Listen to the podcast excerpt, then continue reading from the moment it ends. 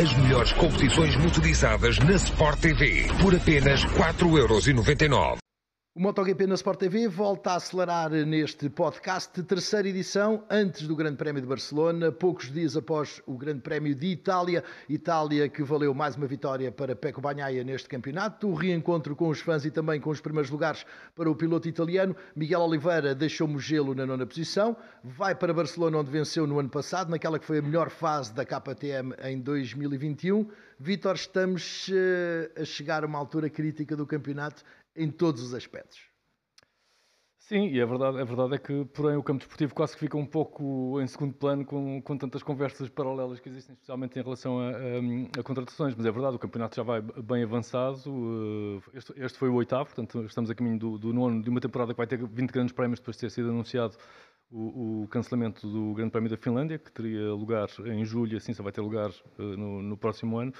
E as coisas são bastante interessantes. O Pecco Bagnaia parece ter recuperado uh, o feeling e a confiança com a sua moto, uh, depois de ter tido aquela pedra do sapato que foi o grande prémio anterior em Le Mans. Uh, foi uma boa vitória do, do Pecco Bagnaia, equilibra também um pouco mais o campeonato. O Fábio Quartararo a fazer, apesar de tudo, uma grande corrida. Uh, uh, acho que foi um grande sacrifício para o, para o Fábio Quartararo, mas conseguiu um grande resultado, mantém a liderança do campeonato e, e acho que temos um campeonato... continua bastante equilibrado e bastante, e bastante competitivo. E, e por falar em competitivo, o Grande Prémio de Itália foi um dos mais renhidos de sempre, uh, está no top quinze, acho que foi o décimo mais renhido de sempre, ou seja, o, entre o primeiro e o décimo quinto, que foi o Jack Miller, ficaram apenas uh, dezassete segundos de diferença, portanto dezassete e pouco. Uh, foi um dos mais renhidos de sempre, portanto a coisa continua bastante, bastante equilibrada. Foi um grande prémio muito especial, até porque tivemos uma primeira linha de grelha de partida inesperada, Fábio Di Giannantonio na pole, uh, o Bezzecchi uh, na segunda posição, naquele que foi o seu centésimo grande prémio, também um dia especial para ele, e o Luca Marini, que já tinha estado em Misano no ano passado na primeira linha, voltou à primeira linha, novamente em terceiro também, uh, mas é também um grande prémio especial porque tivemos aquela homenagem ao Valentino Rossi, uh, que aconteceu no sábado, o número quarenta e seis deixa de ser utilizado. Um, não era algo a ti, não te parece que seria mais lógico fazê-lo em Misano? Sim, seria verdadeiramente em casa, em casa do Valentino, mas uh, se calhar foi uma maneira de, de, de atrair uh, público uh, também já lá vamos. A, a Mugello, o que acabou por não funcionar sim. muito bem, uh, mas sim, eu acho que fazia, teria feito mais sentido fazê-lo fazê-lo em Mugello, uh, aliás em, em, em Misano em vez de Mugello, uma vez que Misano fica ali muito perto de Tavolier, e seria verdadeiramente sim. em casa do Valentino Rossi com a sua... com, com o seu clube e todos os seus fãs, os seus conterrâneos a poderem assistir a isso, sim, faria, faria todo o sentido ter sido em Misano. E falaste do público que foi o pior dos últimos dezasseis anos em termos de audiência. Já saíram esses dados cá para fora, ou seja, o fenómeno Valentino Rossi está a retirar público. Sim, mas eu, eu também, eu confesso, não vi os preços oficiais dos bilhetes, mas consta que aumentaram cerca de cinquenta por cento em relação aos grandes prémios anteriores. Portanto, se, se isso foi mesmo assim, há de ter contribuído. Há uma justificação, sim. Exato, portanto, os bilhetes mais baratos não, não, eram, não eram tão baratos quanto isso. Portanto, eu creio que, juntando o facto de Valentino Rossi já não estar a correr, apesar de ter estado presente no fim de semana e ter sido homenageado, Uh, e, e a juntar os preços dos bilhetes, uh, acho que isso tudo junto acabou por, por fazer com que uh, houvesse muito menos público em Mugello do que, do que em anos anteriores. Acho que tiveram quarenta e poucos mil espectadores no, no domingo, que está longe de ser a ocupação do, do, do Mugello que nós, que nós conhecemos. Não te parece preocupante? Nós tivemos poucos espectadores em Portugal, Jerez também não atingiu os números que estavam à espera, apesar de nós termos visto um peão completamente Sim, repleto, mas, mas depois as bancadas vazias. estavam vazias. Uh, a Indonésia também não uh, conseguiu encontrar público uh, numa zona do globo onde normalmente uh, são completamente doidos por motociclismo. A Argentina também não foi muito forte, mas também nunca o foi. O Texas sim, teve uma boa audiência, mas de alguma forma não está aqui, com exceção feita à alemã, a Dorna também a pagar um bocadinho caro demais, ou a pagar a fatura neste momento de tudo aquilo que envolve organizar um grande prémio e os F I Is elevadíssimos também que são exigidos aos promotores locais. Sim, eu, eu, eu confesso que tenho alguma dificuldade em fazer uma análise, ou, ou seja, justificar o porquê desta diminuição generalizada do público no, no, nos circuitos. Viemos dois anos atípicos em Sim. todos os aspectos, não sei se as pessoas ainda têm algum receio destes, destes eventos que, que reúnem muita gente.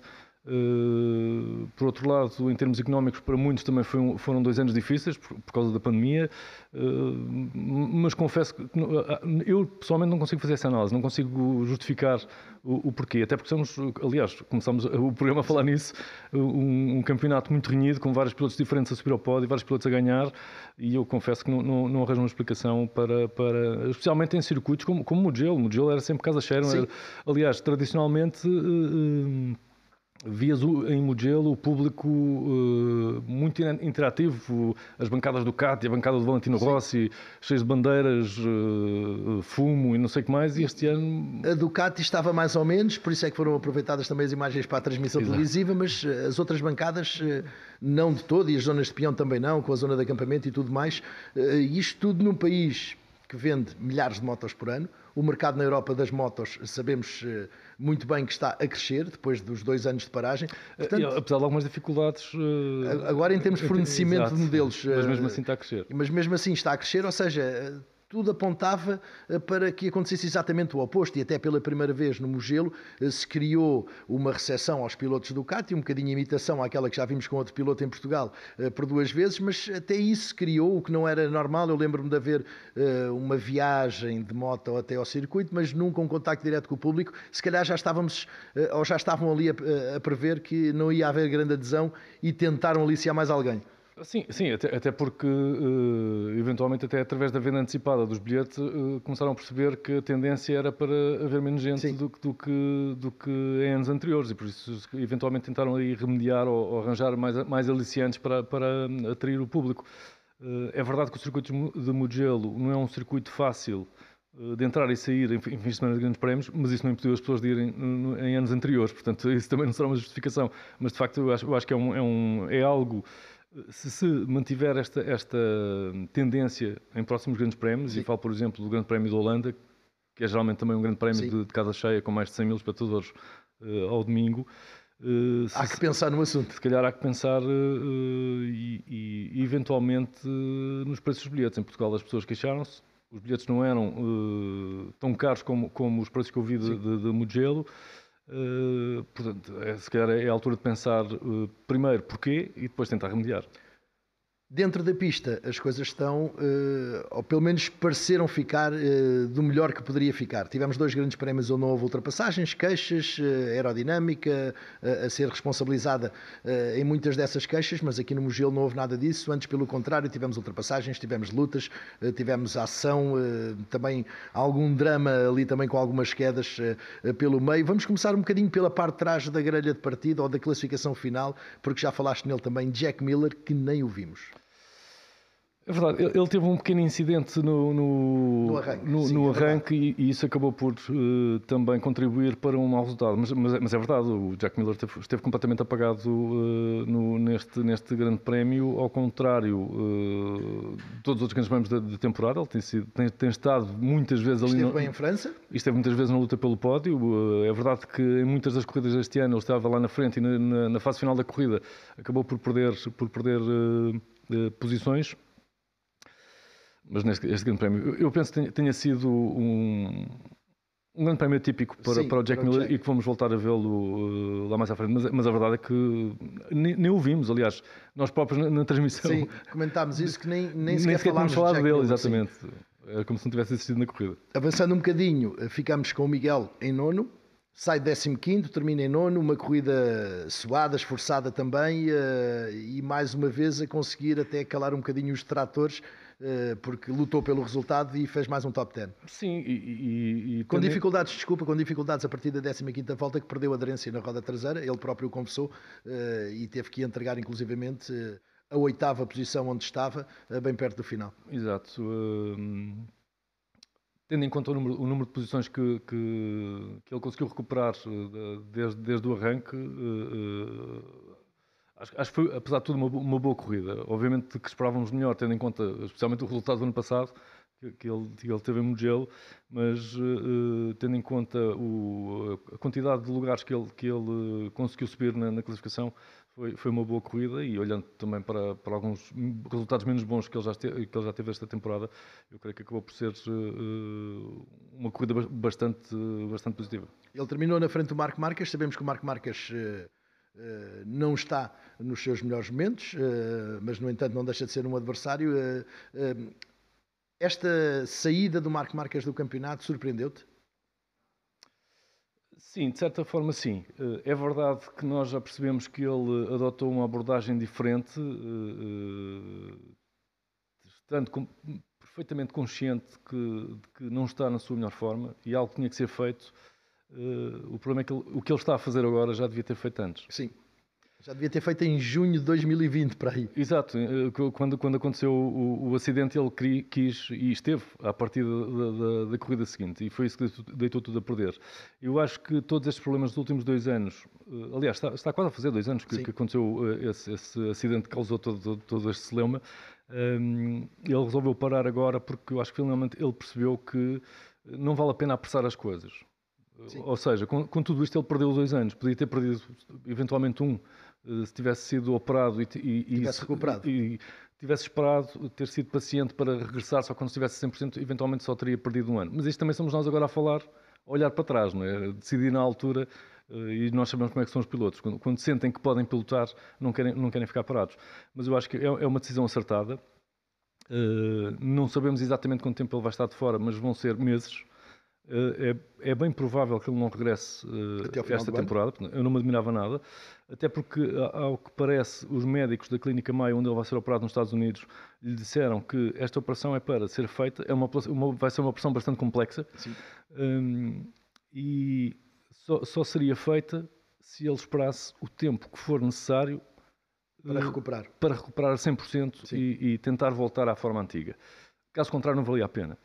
E eu, eu creio que desta vez o, o, o Marc Márquez vai, vai, vai cumprir essa, essa, esse desejo dos médicos de, de, de ter paciência e regressar apenas quando, quando estiver uh, a cem por cento. Não há garantia que isso aconteça, que, que isso aconteça. Portanto, ele pode não voltar uh, a ficar a cem por cento da forma física pré-acidente de dois mil e vinte, um, o que, deixando de ver, pode, pode estar aqui no ar eventualmente o final da carreira dele, se, se a operação não resultar em pleno, uh, como se espera. Portanto, há aqui um grande ponto de interrogação um, sobre, o, o, sobre a cabeça do Marc Márquez e que parece ter nas mãos uma, uma, uma autêntica caixinha de Pandora. Sim. Quando se abrir, não, não sabemos o que é que vai acontecer quando se abrir. Portanto, eu espero que não seja o final da carreira dele. É um piloto que Sim, faz, uma, faz muita falta ao campeonato. Não perda muito... Uh... Portanto, muito grande para o campeonato. Portanto, eu espero, eu espero que a operação resulte em pleno, que ele tenha a paciência necessária para levar os meses que for necessário e se entrar pela temporada de dois mil e vinte e três adentro, que seja, que, que seja mas... e, que, e que o deixem ter essa paciência, porque eu acho que ele, desde a primeira vez, foi muito forçado, muito uh, pressionado para regressar. É possível que sim, mas eu creio que ele próprio sentia que... que não estando a cem por cento, poderia estar, uh, ir recuperando, ir, ir, ir, ir correndo e ir recuperando ao mesmo tempo, isso acabou por não acontecer, depois algumas quedas também acabaram por uh, uh, prejudicá-lo um pouco mais no, no, já no ano passado, todo aquele problema da visão dupla e tudo mais. De qualquer modo, uh, esta ausência do, do Marc Márquez uh, deixa também a Honda em maus, em maus lençóis. Sim. Porque quem vai desenvolver a moto para dois mil e vinte e três? Sim, ninguém. Ninguém, uh, até porque se fala que o Paulo Espargaró sai, portanto não será ele uh, o construtor da nova moto. Uh, o Stefan Bradl, assumindo agora um papel de piloto, porventura não pode assumir um papel de piloto de testes, porque os regulamentos uh, não o permitem, portanto os pilotos de teste não podem fazer mais do que X grandes prémios por ano, uh, e isso vai ser complicado de gerir. Se calhar vai ter que vir alguém do, do Mundial de Superbike ou de outro lado qualquer, para aqui e ali fazer o lugar uh, agora do Stefan Bradl. Sim, e, e, e não só. E imagina que uh, a recuperação do Marc dura até ao início da temporada, ou, ou entra pela temporada dois mil e vinte e três adentro. Não testa, não desenvolve, não experimenta. E quem vai ser o piloto oficial? Sim. Uh, vão ficar uh, uh, ad eterno com o Stefan Bradl como substituto do, do Marc Márquez? Uh, é complicado, é complicado para a Honda, sim, sem dúvida. Mas não é menos complicado também, por exemplo, para a Yamaha, que neste momento também só tem um piloto e se ele se lesionar, fica de fora. O Fábio conseguiu ser o segundo, foi uma excelente corrida do Fábio, já comentámos, do Pecco também, mas há aqui quase que um mudar de paradigma. Os japoneses começavam, costumavam liderar e os europeus iam atrás, e agora a Ducati inverteu tudo isto. E a Ducati e a Aprilia. A Ducati e a Aprilia, sim, e agora são os japoneses atrás do prejuízo. Ao ponto de, eu tive que olhar duas vezes para certificar que não estava a ver mal, a Honda ocupou o último lugar da tabela de construtores. Da tabela de construtores, exatamente. O que é uma coisa quase impensável. A sim. Honda, com todos os títulos que tem na categoria rainha, todo, todo o pedigree que tem uh, na velocidade, sim, e especialmente na, na categoria rainha, está em última do, do, do, da tabela de construtores. Portanto, não está a passar uma fase fácil, e com tudo isto que nós acabamos de falar sobre o Marc Márquez... Pior ainda vai ficar. Há aqui decisões importantes a, a tomar, planos B e planos C, e, e não sei o que é que a Honda vai fazer. Falar de Barcelona é um bocadinho... Uh... neste momento prematuro, porque não há como fazer previsões para um campeonato tão competitivo. Este ano é quase impossível é fazer prognósticos. É quase impossível, sim. Uh, mas claro que aquilo que nos está a apaixonar neste momento são os contratos. Quem vai para onde, quem fica onde, quem troca, quem muda. Obviamente que todos preocupados ou a pensar para onde é que vai o Miguel.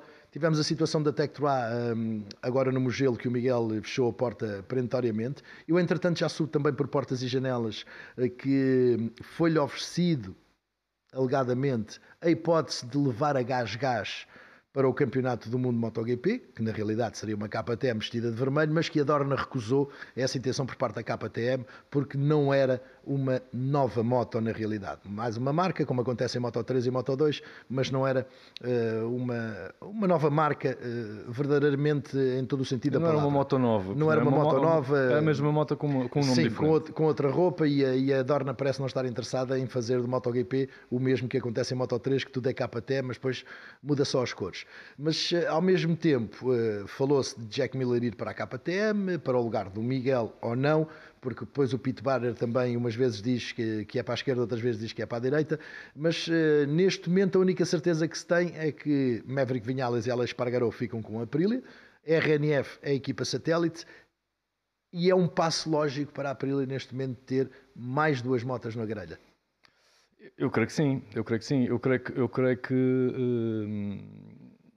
a Aprilia vai beneficiar disso, tendo mais dois pilotos. Aliás, qualquer construtor beneficia do facto de, de, de, de ter mais do que as duas motos de uma equipa oficial, porque são mais dois pilotos a fornecerem dados, são mais dois pilotos a contribuírem para, para o desenvolvimento, mais, do, mais dois pilotos a, a darem feedback. Portanto, eu acho, eu acho que é bastante benéfico. Mais exposição para a marca, obviamente, tendo mais do que duas motos. Portanto, eu creio que, eu creio que é um passo... É um passo em frente uh, para a Aprilia, que é benéfico para, para toda a gente. É pena a Suzuki, a Suzuki ir-se embora, uh, portanto, ficamos com menos, com menos duas motos.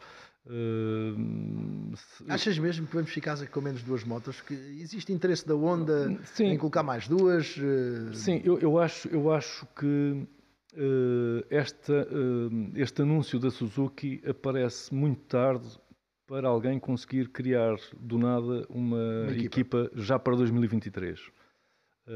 Eu acredito que será um ano de transição e que em dois mil e vinte e quatro voltaremos a ter as vinte e quatro, as vinte e quatro motos na, na grelha de partida. Apenas por causa disso. Estamos em junho, praticamente, portanto, estamos a meio do ano e não é fácil criar uma estrutura. Ou se aproveitaria... A estrutura da Suzuki? Que é da Suzuki, portanto eles não... não, não vão para o desemprego no final do ano. Em termos de pessoal, se calhar era mais fácil alguém criar uma estrutura e receber esse, pelo menos parte desse staff da, da, da Suzuki, mas em termos logísticos acho que era um, um pouco mais complicado. Nestes, nestes, nem, nem, nem estamos a falar de seis meses, porque a equipa teria que estar preparada para fazer uma pré-temporada uh, de modo a preparar a temporada de dois mil e vinte e três. Portanto, eu, eu creio que por isso, uh, e apenas por isso, por ser já demasiado tarde, eventualmente ficaremos mesmo só com vinte e duas motos em dois mil e vinte e dois, mas acredito que para dois mil e vinte e três esse problema será, não sei como, mas será resolvido. Uh, ou, ou mais alguém coloca mais duas motos, ou a Honda, como tu falaste, por exemplo. Espero que não seja a Ducati, porque já tem motos a mais. Uh, E nós já falámos isto várias vezes, o cenário ideal seria os seis construtores que, tính, que temos agora, até o final do ano, cada um deles ter uma equipa oficial e uma equipa satélite. Sim. Portanto, tínhamos quatro motos de cada, de cada construtor, isso era o cenário ideal. Não vai acontecer, porque a Suzuki vai-se embora, portanto, há que acionar aqui um plano B. Mas, mas eu acredito que a partir de dois mil e vinte e três teremos de novo vinte e quatro motos na grelha. E acreditas mesmo que ficamos sem equipa satélite na Yamaha? Eu, eu acredito... Porque eu já ouvi falar que a Muni poderia ser Yamaha no próximo ano. Sim, não, pelo, que eu, pelo que o Lynn Jarvis disse, uh, uh, sim, não, ou seja, não, não, não haverá equipa sim. satélite em, em dois mil e vinte e três. Uh, se calhar se receberam uma proposta muito boa, eventualmente poderiam mudar de ideias, mas ele deu a entender que em dois mil e vinte e três não, não haveria equipa satélite uh, Yamaha, o que também não vai ser fácil para, para a Yamaha ter apenas, apenas duas motos. Duas motos, mas isso também significa que de um momento para o outro então não faz sentido sequer aquele teste que o Toprak tem agendado para junho. Eu creio que, eu creio que o teste do Toprak uh, não terá muito a ver sequer com uma eventual uh, transferência do Toprak, de um do Toprak de um campeonato para outro. O que é que é, é mais um, um, um prémio uh, pelo que ele fez na temporada passada no Mundial Superbike. Portanto, não é a primeira vez que os construtores fazem isso. Até às também, ve... também já o fez. Exato. Até às vezes pilotos de outras modalidades são convidados uh, para pilotar a moto de, de, de MotoGP nos testes de, de pré-temporada uh, ou em testes privados. Uh, eu, eu creio que este teste do Toprak uh, será mais isso do que um eventual uh, teste de captação, digamos Sim. assim, do Toprak para, para um, o Mundial de, de Velocidade. Até porque uh, ele já disse, e o Ken Ansofoglu também, que, quais são as condições em que ele aceitaria eventualmente mudar de um campeonato para o outro, e para já essas não, não, não, não estão, estão reunidas. ainda reunidas, mas está, há tanta coisa no ar que a qualquer momento tudo pode mudar. Portanto, é verdade que o Fábio Quartararo ainda não assinou, mas será que vai mesmo sair da Yamaha? Eu não creio muito. Uh... Não achas que é ele que está a aprender também todo o mercado neste Sim, claro, não, claramente, claramente. Assim que o, que o Fábio Quartararo tocar com a caneta na, na, na primeira página do contrato, todas, todas as outras uh, contratações que estão na calha uh, começam a cair no sítio certo. Portanto, uh, eu creio que neste, neste momento é ele, é ele que está a fazer adiar uma, uma, série, uma série de anúncios ou, ou, de, ou de contratações, porque eu creio que ele está a fazer-se difícil. difícil, a fazer-se caro e a tentar valorizar-se a si próprio, obviamente. Que essa é outra das questões neste momento no paddock, é os salários a baixarem, e ao que tudo indica, foi a K T M que começou com tudo isso, que acho que, pura e simplesmente, arrasou com os salários, atirou tudo cá para baixo, e fala-se que o Remy Gardner ganha cem mil euros por ano.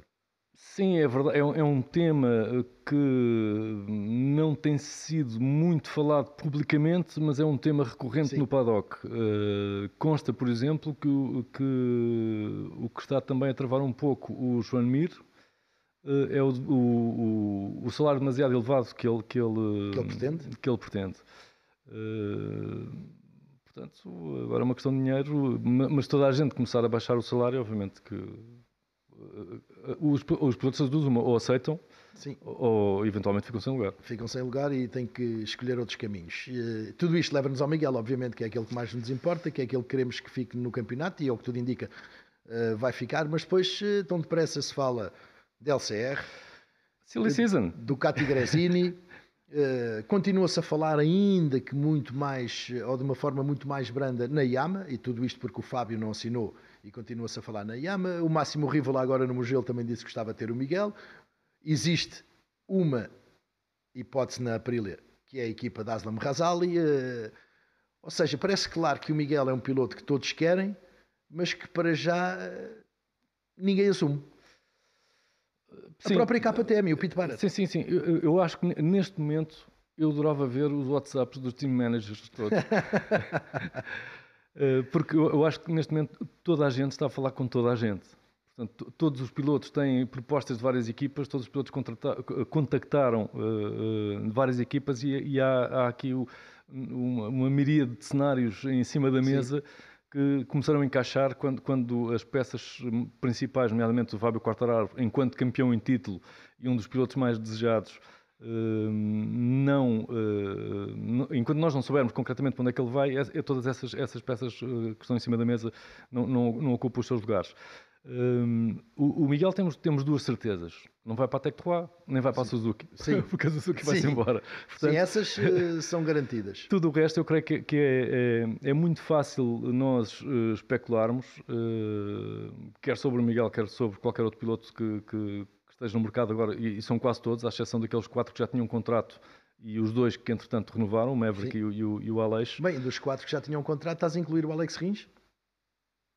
Não, estou a falar do Brad Binder, do, do Marc Márquez, do Pecco Bagnaia e do Franco Morbidelli. Ah, ok. Que, que já tinham um contrato. O Morbidelli só ao final, até, até ao final de dois mil e vinte e três, sim, os outros três até ao final de dois mil e vinte e quatro, e agora os dois da Aprilia, o Maverick e o Aleix. Por dois anos. Também, também. Por, por, também por dois anos, portanto até ao final de dois mil e vinte e quatro. Portanto, temos seis pilotos com, com contrato assegurado, portanto já, já, já, estão, já estão colocados nos seus lugares.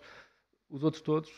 É, é baralhar dado novo, portanto, uh, e neste momento é, fa- é fácil especular, correm muitos rumores no paddock, uh, muitas vezes team managers e os managers dos pilotos também vão largando aqui um, umas, farpazinhas. umas farpazinhas, tentando... Uh, o do Joan Mir tem sido super ativo nisso. Tentando também usar um pouco a opinião pública uh, e os jornalistas e os meios de comunicação como, como alavanca para tentar valorizar os seus pilotos, uh, ah, dizendo que ah, neste momento estamos em conversações com a equipa tal para, para fazer valorizar e, e torcer o braço à outra equipa para onde, sim, realmente quer ir. Portanto, uh, silly season. É mesmo uma, uma, uma silly season onde se fala de tudo, todos os cenários são possíveis, como disseste do Miguel, o Miguel já esteve em, em não sei quantas equipas nestas, sim, últimas semanas, portanto... Um... Achas que pode vir alguma coisa de Barcelona nesse capítulo? Não no Miguel, mas de, de outras equipas? Eu, eu creio que a pouco e pouco, e aliás, como aconteceu com a Yamaha, a pouco e pouco, até ao verão e... Um... Até Sachsenring?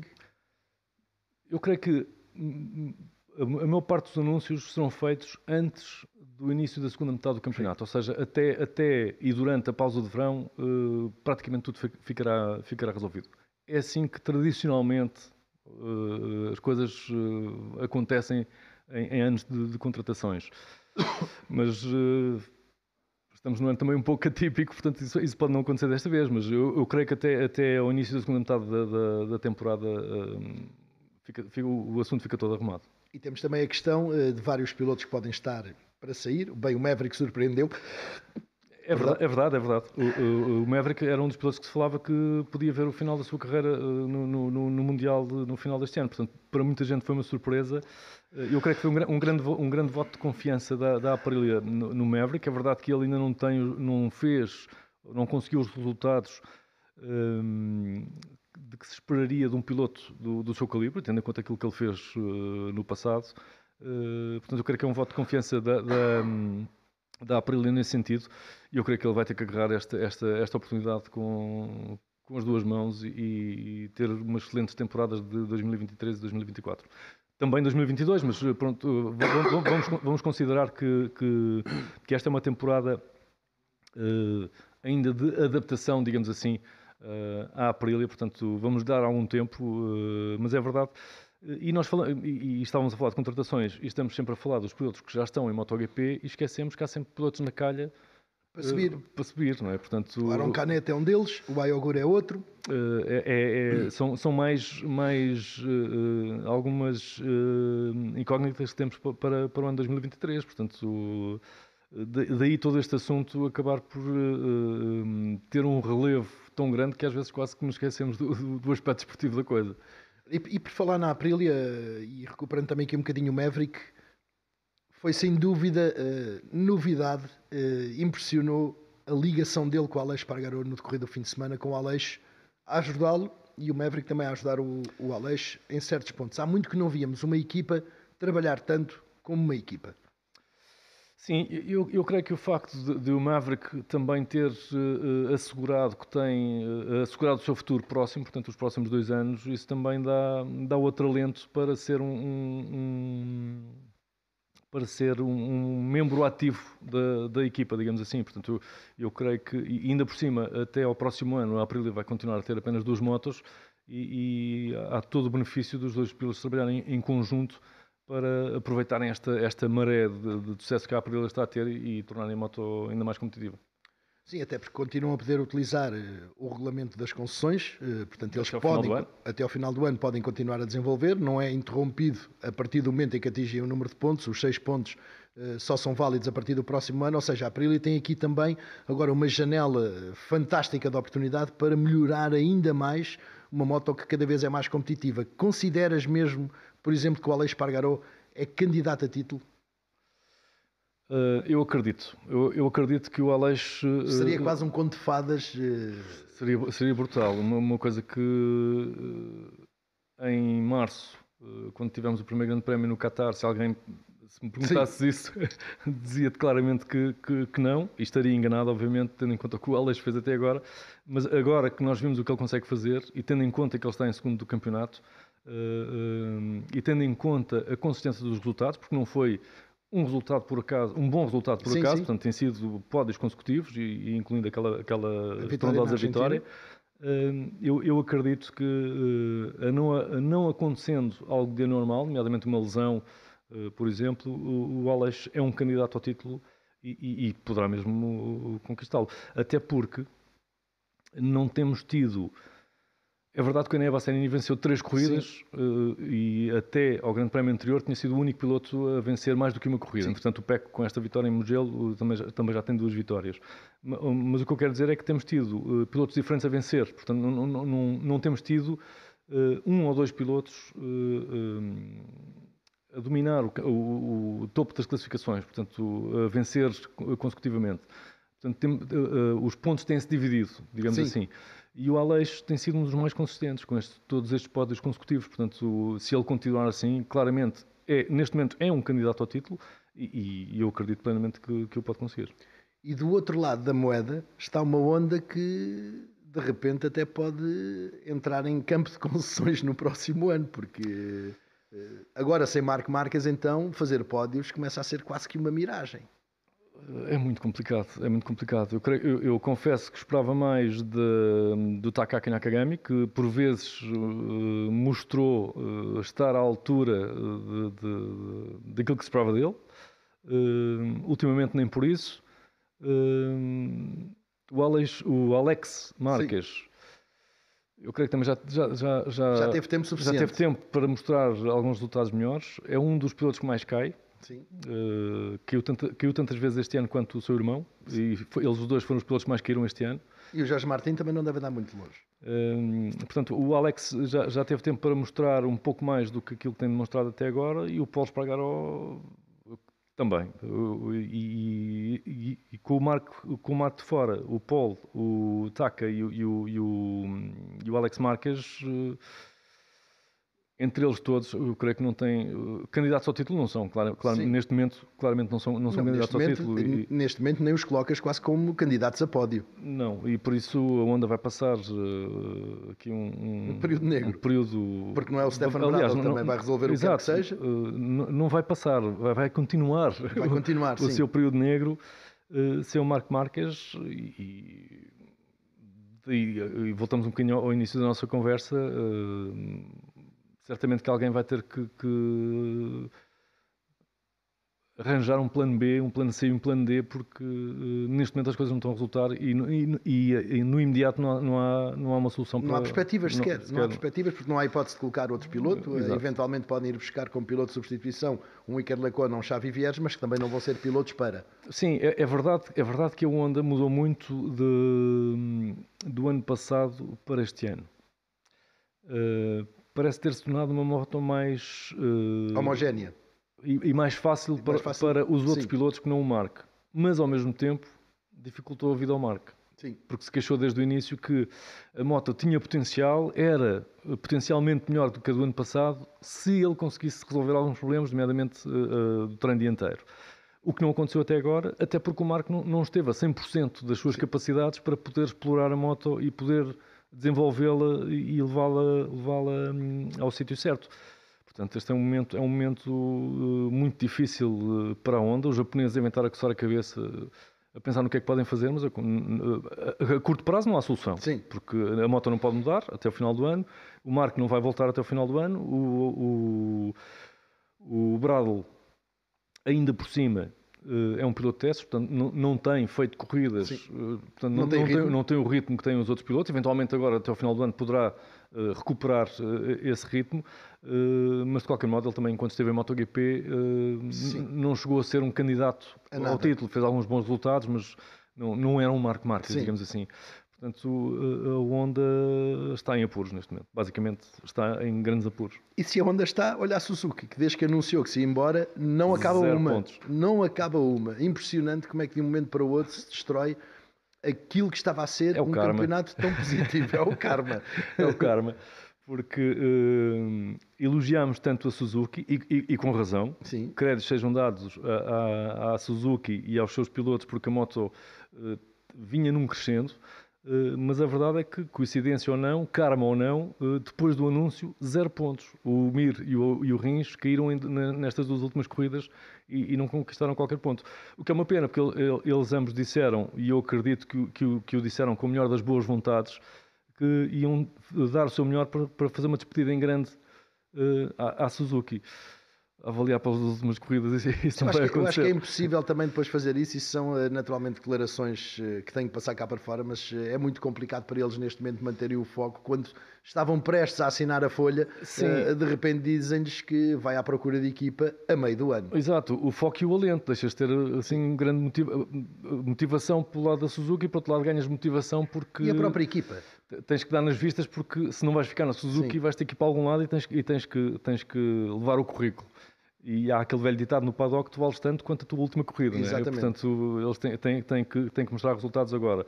Uh, o Mir é campeão do mundo, portanto, tem, tem, tem, tem um currículo uh, muito bom. O Rins não, não foi campeão do mundo de MotoGP, mas tem provas dadas, já, já esteve em segundo este ano no campeonato. Sim. É verdade, depois, com, com todos estes azares, tem vindo a cair na, na, na classificação. classificação.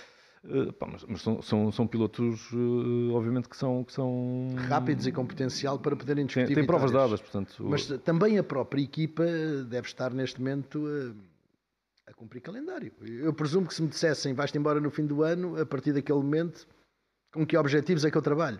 É, portanto, eu tenho que me estar preocupado uh, no paddock é ir à procura de outra equipa, exato, para trabalhar. Especial, especialmente o, o restante staff, não é? Porque é mais fácil para os pilotos, até porque são apenas dois, arranjar lugar nas outras equipas. O, os engenheiros todos e todo, todo, todo o pessoal da, da, da equipa uh, também vai ter que, das duas uma, ou vai para a reforma, sim, ou, ou, ou vão ter que encontrar outro, outro, outro lugar, seja no paddock de MotoGP, seja, seja noutro sítio qualquer, mas, mas na verdade... Concordo contigo, a partir do momento em que a fábrica anuncia o projeto acaba no final do ano, qual é a motivação para continuares a fazer melhor? Quer dizer, zero. Não, não... Apenas por brilho profissional, ponto sim, final. Sim, mas depois andas e chegares no... ao fim do ano e, dizer, e, e dizeres que despeço-me da Suzuki, dei o meu melhor e, e, e, e, o meu, e o resultado está aqui. Portanto, eu acho que essa é a única motivação que, que neste momento todo o staff da Suzuki tem. Sim, pouco mais podem ter. Veremos o que é que acontece em Barcelona, até porque Alex Rins está a jogar em casa, o Joan Mir também, mas muito mais uh, o Alex Rins. É um grande prémio que marca também aqui um final de uma fase complicada em termos de, de acumular de corridas, duas consecutivas, uh, depois também de algumas deslocações, uh, e é também um passo rumo a, à fase intermédia da temporada. Pensas que eventualmente até na segunda metade da temporada podemos ter um novo volte-face, por exemplo, quem sabe com a K T M?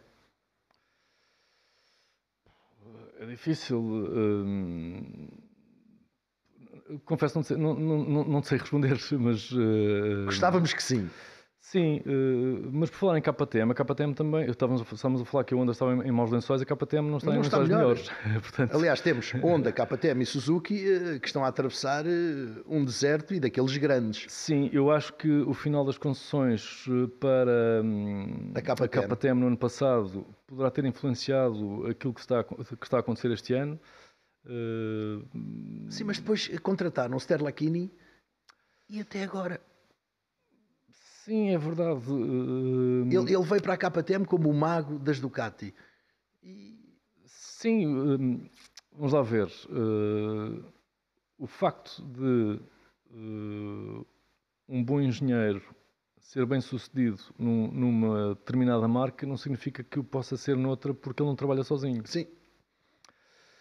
Para nós que estamos de fora, e acho que concordas comigo, a K T M tem uma filosofia diferente, por exemplo, da Ducati.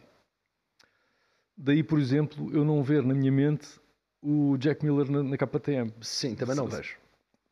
São duas peças que não encaixam muito bem, não é? Um australiano efusivo, despocado... Só se for, só se for ali com a amizade do Guidotti. Eu acho que o Guidotti tem ali muita unha nisto. É, é bem provável, é bem provável. Uh, mas isto para dizer o quê? Uh, vindo um engenheiro da Ducati para a K T M, uh, é apenas um elemento que tem que encaixar numa equipa que já está oleada, sim, não é? Que, que funciona. Portanto, ele sozinho... Uh, a não ser que consiga convencer nova empresa, onde foi trabalhar, de mudar um pouco a filosofia, a filosofia. e o, o um método de trabalho. Não. Um pouco não, totalmente. Uh, pode, pode não ser uma mais-valia como se pensava, não é? Uh, eu não sei se será exatamente isso que, que, que terá acontecido, mas é possível que seja. Uh, não esqueçamos que a, que, a, que a K T M tem uma filosofia diferente. Já são austríacos, têm um, tem uma cultura diferente, portanto... Uh, dos italianos, mais efusivos, mais abertos, digamos assim. E até mais apaixonados. Sim, eu acredito, eu acredito que o core da, da, da, dos elementos que trabalham na K T M também o são. Menos efusivos, menos emotivos, sim, mas também são, são impulsionados por essa, por essa paixão. Um, mas tem um método diferente de trabalho, uma abordagem diferente, ao ponto de a K T M manter, e, e tem sido muito criticada por isso, eu não sei se as críticas têm a razão ou não, porque não, não tenho conhecimento para, para tirar essas conclusões, mas, mas há um facto, a K T M tecnicamente é uma moto diferente, sim, de, de todas as restantes do, do, do, do paddock. Isso é bom ou é mau? Sim. É isso que está a atrasar a K T M neste momento.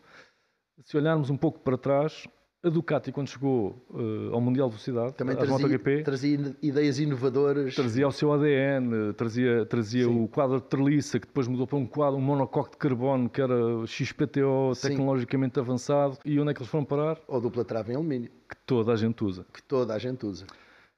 Será este o problema da K T M? E agora já chegámos ao ponto das próprias jantes também já serem...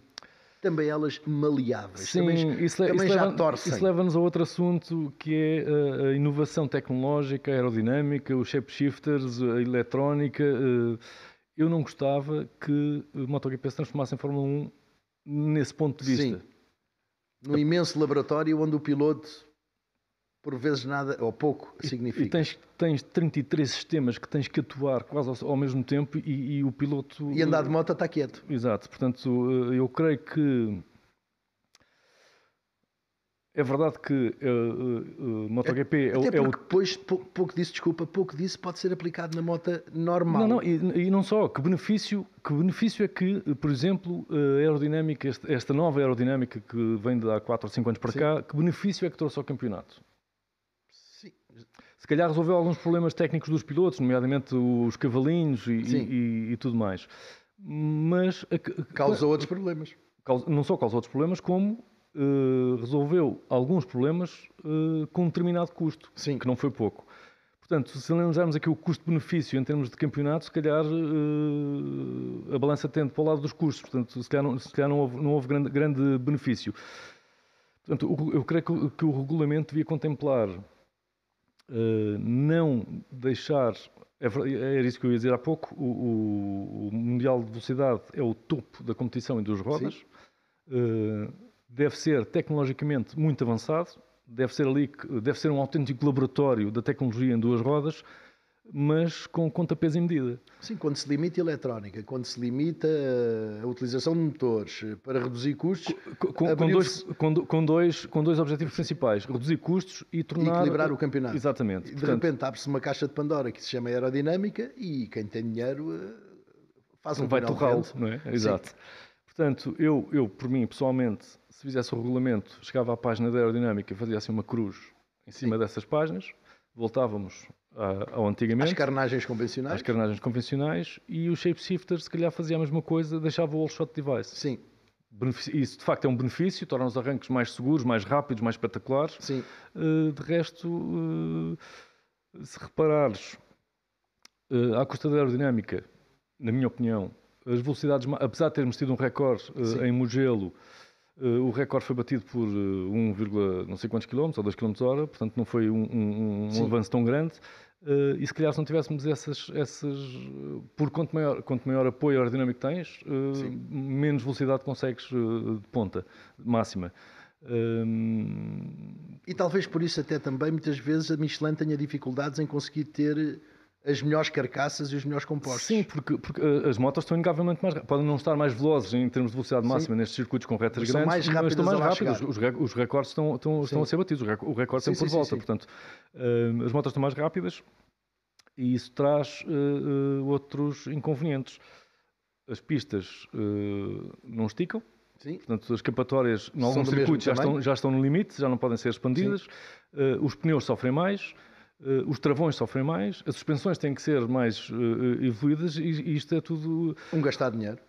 O que, e, e, e voltando aqui um bocadinho atrás na conversa, se, sendo o topo da competição uh, em duas rodas, o, qualquer avanço tecnológico é bem-vindo, uh, especialmente aquele... Uh, porque, na verdade, há, há muita tecnologia de MotoGP que, que nós temos nas nossas motos e que às vezes passa um pouco despercebida, sim, mas uh, essa, obviamente não vamos ter discos de carbono na nossa sim. desportiva. E as asas, as asas é uma estética. Meramente, estética, estética e marketing. Uh, para uma utilização normal uh, na, sim, na, na, na via pública. Na via pública. Um, mas a verdade é que todo esse know-how uh, uh, dá aos construtores... Uh, um, um leque de soluções que vão sendo aplicadas na, nas motos uh, e não necessariamente só nas desportivas. Uh, Sim, noutras motos. Tecnologia, o controle de tração, o anticavalinho, tudo. A inclinação. Uh, Exatamente. Os próprios portanto, algoritmos dos airbags já são aplicados nos coletes e que exatamente, temos à nossa portanto, disposição nós, com nós, motociclistas anónimos, uh, beneficiamos de, dessa inovação Sim. tecnológica, portanto, eu gostaria que continuasse a haver inovação tecnológica em, em MotoGP, mas eu creio que com, com um certo, uma certa contenção, digamos assim, para não haver... Até, até porque a aerodinâmica, os pilotos queixam-se, vão atrás dos outros, aquele, a turbulência Sim. que a nova aerodinâmica causa, causa imensos problemas, é o aquecimento dos pneus, é, não conseguem travar no sítio certo, têm que sair de trás. Portanto... A aerodinâmica é esta solução? Riscada, sim. Para mim, arriscava, completamente. Sem dúvida alguma. É arriscar a aerodinâmica, então que fechamos este podcast de MotoGP na Sport T V. A partir da próxima sexta-feira, eu e o Vítor estamos na antena da sua Sport T V para mais um grande prémio, grande prémio de Barcelona, com Miguel Oliveira também a tentar um bom resultado e, obviamente, Fábio Quartararo a defender um título ou uma liderança sob a ameaça de Aleix Espargaró, que vai jogar em casa.